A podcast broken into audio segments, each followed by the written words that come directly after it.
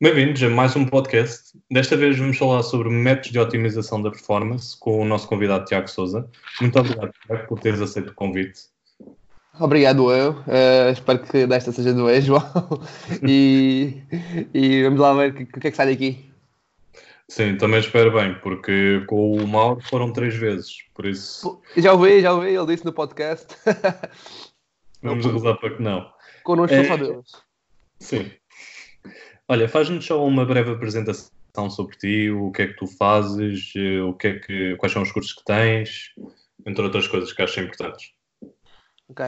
Um, eu, sou, eu sou o Tiago, um, fui atleta durante muitos anos de, de natação, fiz vários desportos, um, sempre tive o gosto por, por a parte do desporto. Um, trabalhei uh, em alguns ginásios, ginásios para a terceira idade, trabalhei no ginásio mais comercial durante alguns anos. Entretanto, comecei a trabalhar no, no ginásio de CrossFit, em que hoje em dia sou, sou diretor técnico de, dessa box. Um, e trabalho, trabalhei a época passada com, com, equipa, com as equipas profissionais do CAB, uh, CAB Basketball. Um, trabalhei com a preparação física do, do Clube Desportivo Nacional de Natação, secção de natação, e, e, este ano estive a trabalhar com atletas mais a, a título privado, quase questão quase sons de um para um, com atletas para tentar otimizar a performance deles. Um, e basicamente é isto. Criei duas, duas empresas, uma, uma empresa de desporto, desporto ao ar livre e outra empresa de treino, preparação física para atletas ou treino de performance com atletas. E basicamente é isto. Ah, desculpa, em termos de cursos, em termos de cursos, terei a licenciatura em, em Educação Física e Desporto na Universidade da Madeira. Entretanto, não, não quis tirar um mestrado porque as, as, as opções que me, que me sugeriam não eram muito do meu agrado e achava que, que estava muito tudo voltado, pelo menos aqui na Madeira, estava tudo muito voltado para, para a parte do ensino e não é algo que me, que me agrade muito. Um, e decidi tirar então formações, outras formações mais direcionadas para o meu objetivo, que achava que, que achavam que me acrescentavam mais, e acabei por tirar a Exos Performance Specialist, terei algumas formações do weightlifting, kettlebell, uh, crossfit nível 1, uh, nutrição avançada pela, pelo, pelo, Barcelona e pela Universidade de, de Valência, entre outras formações. Ok, então um currículo ainda bastante preenchido. E ainda Sim. bem. Sim, espero que não pare por aqui. Sim, na nossa área nós temos de estar sempre atualizados, por isso Sim, acho, acho que, que, a educação nunca vai faltar. Sim, acho que o objetivo é tu teres, tu teres o máximo de ferramentas para, para poder ajudar com quem confia em ti, quem trabalha contigo. Eh, e se, se conseguires, se conseguires ser um, se conseguires ter, dar uns toques em várias áreas, se calhar vais conseguir resolver aquele puzzle que é, que é a performance. Exato. E falando agora em performance, uh, existem alguns métodos de otimização e, segundo a tua experiência e o que a evidência aponta, é quando é que se deve começar a, a aplicá-los, os métodos? Deve ser em off-season, deve ser in-season? Como é que é o processo de implementação desses eh, métodos? O que é que tu achas? Olha, eu acho que hum, quanto mais tempo tu tiveres com o teu atleta, hum, melhor, entendes? Quanto mais, quanto mais contacto que tu tiveres com eles, maior capacidade tens de, de trabalhar com eles. Eu acho que se calhar um, devíamos começar a pensar na performance um, uma fase bastante cedo. No, no, no entanto, acho que aí devias, cedo na, na, carreira dos atletas, não é? Um, acho que aí devias estar mais focado em desenvolver o, o atleta em si e não o jogador ou, ou o desportista daquela modalidade. Um, pá, e a partir daí conseguires criar um, criar uma, um caminho que, que te leva ao, ao, objetivo final, que é ser o, eh, ser o melhor possível naquele desporto. Mas acho que vais ter que sempre dar uma base e depois a partir daí, à medida que vais especializando ao longo do tempo, uh, e a, a, partir daí acho que deves, deves começar a, a usar estratégias que te possam que te possam potenciar o rendimento mas, do, no como de geral, eu acho que hum, os atletas portugueses, e disse isto há dias, acho que os atletas portugueses beneficiariam bastante de um, de um treino simples e consistente, entendes? Acho que hum, se eles fizerem o treino, por exemplo, um treino de força normal, de forma consistente, já vão ter resultados, porque eles nunca foram expostos a isso, nunca tiveram aquele tipo de estímulo, a maioria dos, dos atletas. Portanto, acho que, pá, podes, mas acho que passar para estímulos mais avançados com atletas, eh, com atletas que não têm base nenhuma ainda, ainda é um bocado precoce no nosso país. Sim, exato. Eu por acaso lembro-me da primeira vez que eu vi este conceito foi com o Michael Boyle. Uhum. já feito algumas coisas dele e ele apresenta o conceito que isso. Eu, eu acho que não é dele, mas ele aplica, que é o Keep It Simple Stupid. Eu ah, acho que nessa parte do treino, eu acho que todos temos de ser o mais simples possível. Não é preciso Sim, a... sim, olha, eu vou, eu vou te ser muito sincero, eu tenho, eu tenho, tu, tens, tu tens visto que eu tenho posto algumas coisas na, na internet e nós às vezes falamos sobre isso. Um, mas a, a, a, questão é sempre essa. A questão é que muitas vezes vêm dizer assim: ah, pá, como é, que, como é que controlas o volume de carga? Como é que fazes isso? Eu sei que tens o tapete de contacto, não tinha o tapete de contacto, o VBT, nananana. Pá, a maior parte dos atletas vai beneficiar de um trabalho, de um trabalho estruturado e um trabalho de base, entendes? Às vezes tu, tá, tu tá, queres ter o VBT para testar e queres ter o encoder, que é excelente, é uma excelente ferramenta, mas ainda se calhar tá, eles não estão naquela fase de utilizar o, VBT, nem, nem estão na fase em que vão otimizar a utilização do VBT. Por exemplo, por exemplo acho que acho que é como eu te digo, uh, e o Michael Boyle disse e disse bem, keep it simple stupid. Acho que é, acho que é manter a consistência e faz o básico bem feito. Não sei com quem é que eu falei, não sei se foi com. Já não me lembro ao certo, mas ainda há dias estávamos a falar e, e, e disseram-me assim: pá, o que eu já percebi da, da Altis do, da, da academia da Altis é, é, que, é que eles não fazem nada de, de, extraordinário, eles fazem, eles fazem o simples feito de uma forma, de uma forma consistente e uh, de, de, forma extremamente especializada, entendes? Fazem o simples de uma forma especializada, é isto. Sim, eu acho que ainda existem muitos de nós que estão à procura da fórmula mágica, enquanto deviam aplicar eram os conceitos gerais e específicos das claro, modalidades e mesmo da própria performance. Claro, é, acho que, acho, acho que, não, que não, há muita, não há muita coisa por onde, por onde, por onde pegar quando a base não está criada. Exato. E falando em métodos que utilizas para otimizar a performance dos atletas que já tiveste em mão? Uh, métodos, métodos em, em, em si, olha, eu eu tenho. Eu acho que, pronto, antes de qualquer coisa, deves sempre avaliá-los e tu sabes isto melhor do que eu. Um, tens que avaliá-los e tens que, tens que perceber em que ponto de situação eles estão. Não há, não há nada muito estanque que vá, que vá utilizar. Não, tipo, não tem métodos quase estabelecidos de utilização, não é? Vai depender muito do que o atleta me diz e, o que é que, e, e o período da época em que, em que estamos mas em termos de treino propriamente dito, gosto de, gosto de, de utilizar um, resistências acomodativas em algumas zonas, gosto de utilizar pliometria, gosto de utilizar, gosto de utilizar algum, alguns exercícios de, de weightlifting um, quando se aplica, não é? Gosto, pá, gosto de utilizar, deixa-me ver mais, coisas que eu tenho utilizado com eles. Olha, gosto de utilizar o, o métodos de, de relaxamento pós-sessão, que não é algo muito, muito, muito usado. Um, pá, e gosto, de, gosto de, de, de, ir percebendo o que é que eles precisam e, e isto que estive a dizer agora foi muito do que se passou uh, ao longo desta época com os atletas que eu tive. Utilizei, utilizei métodos de intensificação como, como supersets, como uh, French Contrast, uh, usei várias coisas, mas era muito, dependia muito do que, do que os atletas iam me dizendo, do feedback que eles iam me dando e, e o que é que eu ia percebendo que, que, eles, que o corpo de, como é que o corpo deles ia reagindo ao longo de, das sessões. Muito por aí. Ok, e falando um pouco na parte do calendário desportivo, como é que tu conseguias alocar esses métodos? Tu metias antes de um, de um jogo ou metias uh, a meio do microciclo? O que é que tu fazias? Olha, um, é, eu, te, eu, tive uma dificuldade bastante grande, apesar de eu ser, apesar de ser o, o preparador físico da equipa principal, um, a cultura desportiva ainda não permite que, que equipas, uh, equipas não topo um, tenham, tenham um preparador físico para um preparador físico compra uh, o, que, o, que é, o que é necessário, ou seja, aquilo era muito, em termos de equipa, era, era muito, muito vago. Telefonavam-me um dia, olha, queres meter a rapaziada a transpirar? Aparece. Entendes? Não era nada muito estruturado.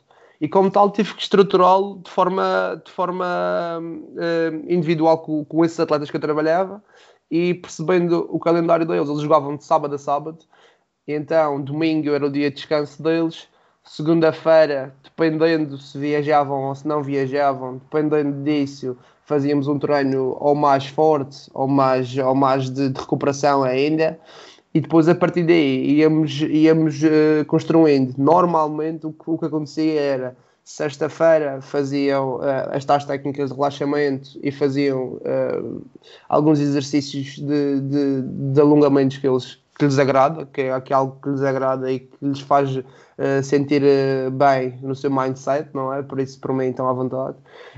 Um, ehm, depois, quinta-feira, um, ehm, nós tínhamos normalmente nós tínhamos um dia de, de, piscina, íamos à piscina trabalhar com trabalhar alguns saltos, pliometria e tal, na, na quinta-feira. Deixava para quinta-feira esse tipo de trabalho porque eles eles sentiam-se sentiam-se meios moles depois de sair da, da água e então deixava para quinta-feira para terem aquela sexta-feira de recuperação e, e, no sábado então jogarem. Um, quarta nós tínhamos trabalho de dependia muito, mas dependia se tinham feito treino forte na segunda ou não, mas quarta tínhamos, tínhamos uh, algum treino de, com exercícios de, speed strength. Uh, terça-feira, se tivesse feito o treino de strength speed na segunda, fazia um treino mais, mais voltado para velocidade. Ia depender muito. E é basicamente isso. uh, speed, strength speed segunda, se só vai treino velocidade na terça, speed strength na quarta, pliometria dentro d'água, relaxamento. Era isso que eu fazia. Ok, ótimo. E em termos de monitorização da performance, uh, tu conseguias aplicar alguma coisa? Como é que tu vias se algum atleta já estava quase uh, a chegar ao overtraining e o que é que tu achas destes tópicos? Olha, uh, são tópicos que me, que me agradam bastante e, e eu até já, já já, já estudei algum, algumas coisas sobre, sobre esse tópico e até já, já escrevi sobre isso. Um, eu, eu com eles normalmente o que fazíamos era segunda-feira, quando havia quando tínhamos, quando tínhamos uma sessão, ia depender muito do. Primeiro que tudo ia depender muito do feedback que eles me davam. São atletas profissionais, mais do que eles querem ganhar e mais do que eles percebem a, a importância deste tipo de trabalho. Portanto, estou muito atento ao que eles me dizem. Um, mas e, e, ainda bem que este ano tive, tive a oportunidade de trabalhar com, com estes dois atletas em particular, que são atletas que querem sempre mais. E, e, isso, é, isso é, às vezes tem que ser eu a meter o travão, e isso é, isso é, isso é, é bom quando estás deste lado e, e percebes que eles querem mesmo trabalhar. Uh, mas à segunda-feira, normalmente, fazia um teste de, de prontidão na, na plataforma de saltos, um, o Reactive Strength Index, dá-te mais ou menos a, a reatividade deles e ele é muito influenciado pelo estado de, de fadiga de, dos atletas. Fazer aquilo no tapete de contacto é muito, é muito uh, rápido de fazer não, não, não perdíamos muito tempo na sessão. Eles normalmente, uh, quando, chegam, quando chegam ao meu pé, lá, lá acima à box, um, eles acabam por preencher um questionário uh, sobre, sobre quantas horas de sono tiveram, acabam por preencher um questionário sobre uh, o que é que comeram, o que é que comeram ou quantas refeições fizeram. Normalmente não tem, não, são, são questões muito rápidas de responder, nada muito muito uh, estruturado. Uh, horas de sono, já disse. Uh, hidratação, se beberam X litros de água ou não. Tenho lá, tenho lá quatro, quatro patamares para, para eles me dizerem. e depois o nível de, de fadiga geral, percepcionada por eles. Um, e o que é que foi a sessão deles de treino no basquete, visto que não tem esses dados, uh, eles, têm, eles fazem, escrevem ali no, no, na, no gráfico que é que, como é que foi o nível de treino deles de 1 a 10 e depois falamos um bocadinho para perceber o que é que eles fizeram no treino, que é caso eles tenham feito algo de muito intenso, não, não lhes estar a dar mais um, um estímulo intenso. Basicamente é, é isso. Durante os jogos, uh, com a equipa, o que eu fazia era um, pesá-los antes do jogo, pesá-los depois do jogo um, e, e, e, tentar que tentar perceber qual é o peso que tinham perdido ao longo do, do jogo tentar estabelecer um plano individual de, de hidratação para o jogo, para cada um. Uh, tendem atenção que deviam gerir uh, aquela quantidade de líquido de, de, hora em hora para minimizar os efeitos da, da fadiga e, se possível, recuperar mais, mais rápido uh, durante a semana. com estes dois atletas em particular, tinha uma preocupação de, de eles estarem a, a ingerir, a uh, uma fonte de, de, hidratos de carbono durante o jogo, antes do jogo e depois do jogo, que eram atletas que tinham mais contacto, uh, para, para tentar minimizar as perdas de, inerentes ao jogo do, do glicogênio. Okay. Então, uh, métodos bastante interessantes e que têm muita evidência por si de suportar. Sim, acho, acho, acho que é muito por aí. Pá. Eu sei que, há treinadores que fazem muitas outras coisas, mas eu acho que são coisas que não, que não requerem. São coisas muito práticas, entendes? Não, são coisas que não requerem, muita, não requerem muito, muito, muito tempo perdido, porque o tempo que nós temos com eles já, já é tão reduzido que, que, não, que se tu depois a fazer muita coisa, ainda perdes mais tempo. Sim, sim, e depois também é aquela hum, coisa de os atletas eh, opa, ficam fartos de Sim. estarem a fazer outra coisa e já se querem ir embora. Sim, no caso deles é isso. Eles dizem, o que é que isto gajo vem para aqui inventar outra vez? Se eles não perceberem que aquilo tem uma correlação direta com a, com a performance deles, vão, vão começar, o que é que este gajo está aqui, está aqui a inventar? Já tipo, e por cima, sendo eu uma pessoa que não vem do, que não vem do, do basquete, da modalidade em si, é, eles ainda ficam mais, eh, o que é que este gajo está para aqui a inventar? Entendes? Está tudo inventado. Sim, sim. Isso aconteceu, isso aconteceu muito no primeiro jogo de basquete que eu, que eu fui, fui, fui ver da equipa, que percebi que eles não. Acho que já falei contigo disto outra vez. Um, percebi que eles não. não bebiam água durante o jogo, basicamente. Não. não durante o jogo, não, não, eles, eles tinham garrafas à disposição, mas ninguém bebia água. As garrafas estavam todas atrás do banco. E eu, como é que é possível? Tipo, se a hidratação é algo fundamental para tu manteres os níveis de, de, de prontidão e manteres os níveis de performance, como é que estes gajos não bebem água? E, e depois no, no, jogo a seguir arranjei, arranjei um, um recipiente com 5 litros ou 7 litros. Uh, arranjei, arranjei fontes de hidratos de, de, carbono e enchi o garrafão, esse, esse recipiente, enchi com, com, com esse pó e, esse, e água e, disse, e meti lá para os gajos, para os gajos irem bebendo. Só como não é nada, como não é algo cultural, não é? no basquetebol em Portugal ninguém faz isso. Para eles é um bocado estranho e até se sentiam um bocado envergonhados de irem lá beber aquilo, estás a ver? Uh, e acabaram por, alguns deles esqueceram-se, outros acabaram por nem beber. E eu disse, ok, pronto, isto é, isto é algo que não, não vai resultar, principalmente porque no jogo eles estão, eles estão focados no, naquilo e, e não, nem pensam em, em estar, apesar de ter as garrafas cheias, não, nem pensam em beber. Sim, eu na minha experiência pessoal, uh, as únicas equipas que eu vi a focarem-se um pouco na hidratação, mas não era por aí além, nem sabiam porquê, era quando eu era treinador adjunto no Benfica. E, e aí nós aí, nós incutimos aos atletas, quando eles uh, voltassem ao banco, beber pelo menos um, opa, dar um gol d'água, mas nunca fomos assim nada científicos. Sim, sim, sim, sim. Na minha experiência pessoal como jogador, é pá, nunca. Primeiro, não tinha o conhecimento tal. E depois também nunca foi muito ligado. Tínhamos sempre águas, eh, estávamos a ver, mas sabíamos lá porquê. Sim, olha, eu, eu, eu, eu trabalho com, com, com, o Diogo, Diogo Gamer, que, é, jogou no Benfica, e ele disse mesmo isso. Ele disse que ao intervalo até chegavam, chegavam-lhes a dar a uma barra, a um gel, para eles irem tomando um, ehm, no intervalo dos jogos. E isso é, isso é algo que não se vê eles, eles, eles ingeriam aquilo no intervalo, percebes? É algo que não se vê, mas que, que depois pode fazer a diferença, principalmente no, na segunda parte do, do, do, jogo, quando a fadiga começa -se a instalar e que o que vai fazer a diferença é, é, é quem está mais cansado ou quem está menos cansado, entendes? São, são pequenos pormenores que não se, não se dá muita atenção uh, na, nas equipas, mas que se calhar podem, podem ganhar títulos, entendes? Uh, se calhar um paradigma a, a mudar aqui no, no, nosso desporto nacional. Sim, sim. Eu acho que a questão da multidisciplinaridade é algo fundamental e o Benfica tem isso bem incutido. Pois. Noutras equipas não posso falar muito porque também não sei. Sim, sim, sim. sim. espero que, que, que isto evolua. Tens o exemplo da minha só. sim. E agora vamos falar de tópicos um pouco mais geral, mas mesmo assim ainda focados um, um pouco na performance, que é o caso, e eu já tive culpa nisto, porque já pensei assim, é, é em termos dos treinos que se faz de preparação física, é, quando sais da faculdade, pelo menos eu saí da faculdade a pensar que, ah, quanto mais massa muscular, melhor, vamos ter melhor performance. Uhum. Mas será que isso é mesmo assim? O que é que tu achas?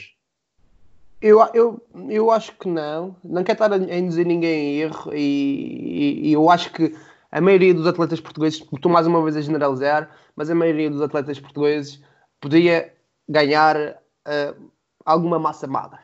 Entendes? Acho que, que, muitos poderiam ganhar e não quero estar a generalizar porque sei que há casos, há casos e casos qualquer das formas, não existe uma relação direta entre a quantidade de, de, de massa muscular que tu tens e a, e a, performance. Não existe uma, uma relação direta. Existe sim uma, uma relação direta de outros fatores, como, como a força rápida ou a potência, isso sim, mas em termos de massa muscular, só se fores um culturista é que tu vais querer ter o máximo possível, entendes?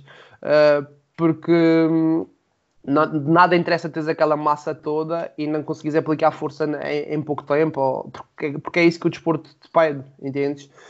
Um, na minha opinião, deves, deves sim, ter algum, algum, alguns níveis de, de massa magra, e se possível, ir aumentando de ano para ano, mas não com esse objetivo, entendes? É quase como se fosse uma consequência do treino bem feito e não o objetivo para atingir a performance, entendes? Esta, esta é a minha opinião. Eu, epá, e não, ainda, ainda ontem me perguntaram se eu, se, eu não, se eu não achava que deveria encaixar a hipertrofia uh, durante a, a, época, no in-season. Mandaram uma mensagem a perguntar isso. E eu, epá, eu, eu disse que com eles, normalmente, com, com a equipa que eu estava, normalmente fazia um bloco de, de hipertrofia mais para uh, recomposição corporal, para tentar recuperar aquela, aquela forma que eles perderam no, no verão. Uh, que não deveria ser um trabalho meu, mas, mas que, que infelizmente é, é, o que nós, é o que nós chamamos, eles no verão param e param, param, estás a ver? Param mesmo, não há hipótese. Uh, mas, uh, mas sim, meto um bloqueio. Pá, eu ao longo da época não acho que exista grande necessidade, porque eu tento que eles não percam, eu tento que eles não, que eles não percam os níveis de, de massa muscular através de, de, outras estratégias que lhes vão trazer mais, mais uh, frutos durante a época, entendes? Porque uma coisa é tu tens músculo, outra coisa é tu, tu tens força. Se bem que existe alguma relação e, já tá, e cada vez mais as coisas estão, estão a, a se correlacionar, mas, mas o, tu seres um bodybuilder dentro de um campo de basquete é algo estranho, entendes? Não é, não é algo muito, muito fazível. Portanto, acho que é preocupo mais com os níveis de força relativa que eles têm e, e, e em que é que esses níveis de força relativa que eles têm se traduzem dentro de campo. Sim, exato. Eu, neste momento, partilho muito da tua opinião. Eu acho que nós não queremos criar bodybuilders, queremos criar atletas. Yeah. E, e há que fazer sempre essa distinção.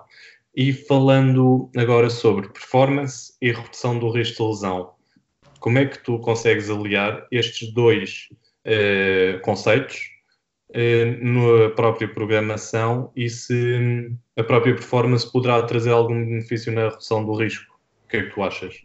Sim, eu, eu, acho, eu acho que eu ainda, ainda disse estava, estava a ler um artigo do acho que é o Carlos Val e estava a ler um artigo e, um, e eu estou ali agora no meio, do, estou no meio de uma situação que é ouvimos falar muito do microdosing e, e toda a gente já ouve, ouve falar muito disso de, de uh, microdoses de treino de forma mais frequente e tal. Ainda ontem estávamos a ouvir a palestra e estávamos a falar sobre isso na palestra. E o Carlos Val disse uma coisa que também me deixou a pensar, que é um, tudo bem, estamos, estamos todos atrás desse microdosing, até é fancy dizer isto, estás a ver? Até é fancy estar a dizer microdosing, do microdose treino. Só que aqui temos um grande problema.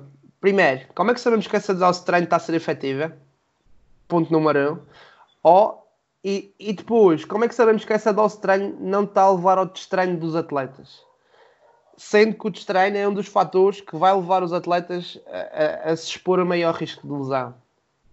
E então eu agora estou assim no meio, de, do meio de, deste paradigma que é eu com os meus atletas tento, tento não, não lhes dar demasiado para não, para não, não, não chegarmos àquele, àquele nível de overreaching ou overtraining, não chegarmos a esses níveis assim extremos, estás a ver? Uh, ao longo da época, durante a época. Um, mas, uh, por outro lado, tem esta questão de pá, mas eles são atletas, eles têm que treinar, eles, eles, eles, principalmente no meu caso, eles são atletas profissionais, têm que têm uma hora, duas horas de treino uh, de basquete diário e depois têm as, as, outras horas para fazer o que quiserem. E têm uma hora comigo, vá. E nessa hora que estão comigo, o que é que eu vou fazer? Entendes? Estou ali naquele, naquela coisa. Posso dizer que em termos de, de dos, dos, meus atletas, um deles, eu estive, tive a, a tentar recuperá-lo recuperá-lo pós-operação do, do ACL. Um, e o outro teve uma, uma pequena pá, não se sabe bem o que foi, ele diz que senti, mas depois fomos fazer testes e mais testes, ele até foi, até foi a Lisboa fazer testes e nada, nada dizia que, que fosse nos posteriores, uh, nos isquiotibiais, mas uh, pá, ele diz que sentia aí alguma coisa a rasgar. E então, a partir daí, comecei a, a, instituir no meu, no, meu, no meu bloco de treinos, no meu planeamento de treinos, uh, pá, pelo menos três vezes por semana, uh, fazer uh, algum, alguns exercícios para, para hamstrings. Estás a ver? Microdosing, microdosing, uh, mas fazer, expulsos, expulsos aquele, aquele estímulo, estás a ver? Expulsos aquele estímulo de forma mais frequente. e então é basicamente isto. Não consigo, consigo dizer que eu acho que atletas, quanto mais atleta tu fores, menor o risco de lesão tu tens, de lesão não por contacto, mas menor o risco de lesão tu tens.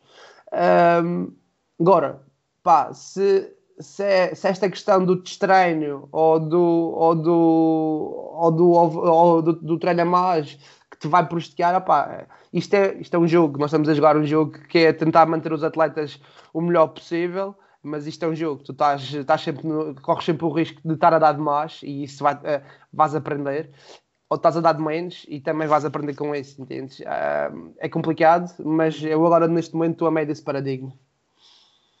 Ok. Eu recomendo um podcast do.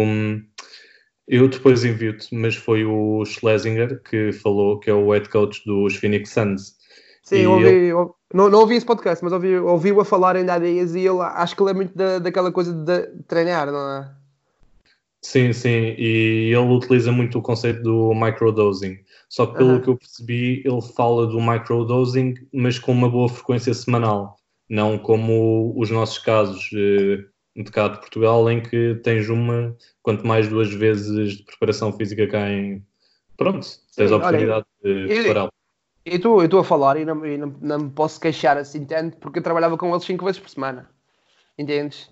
Eu, tra eu, trabalhava com eles 5 vezes por semana. E quando tu trabalhas 5 vezes por semana com eles, tu tens que, tens de ter calma com o que, vai, com o que, vais, com o que vais fazer, porque o objetivo deles é jogar em basquete ao sábado, não é, não é baterem PRs de clean ou, ou fazerem um, um sprint uh, mais rápido que possível lá no, no ginásio. O objetivo deles é jogarem no sábado.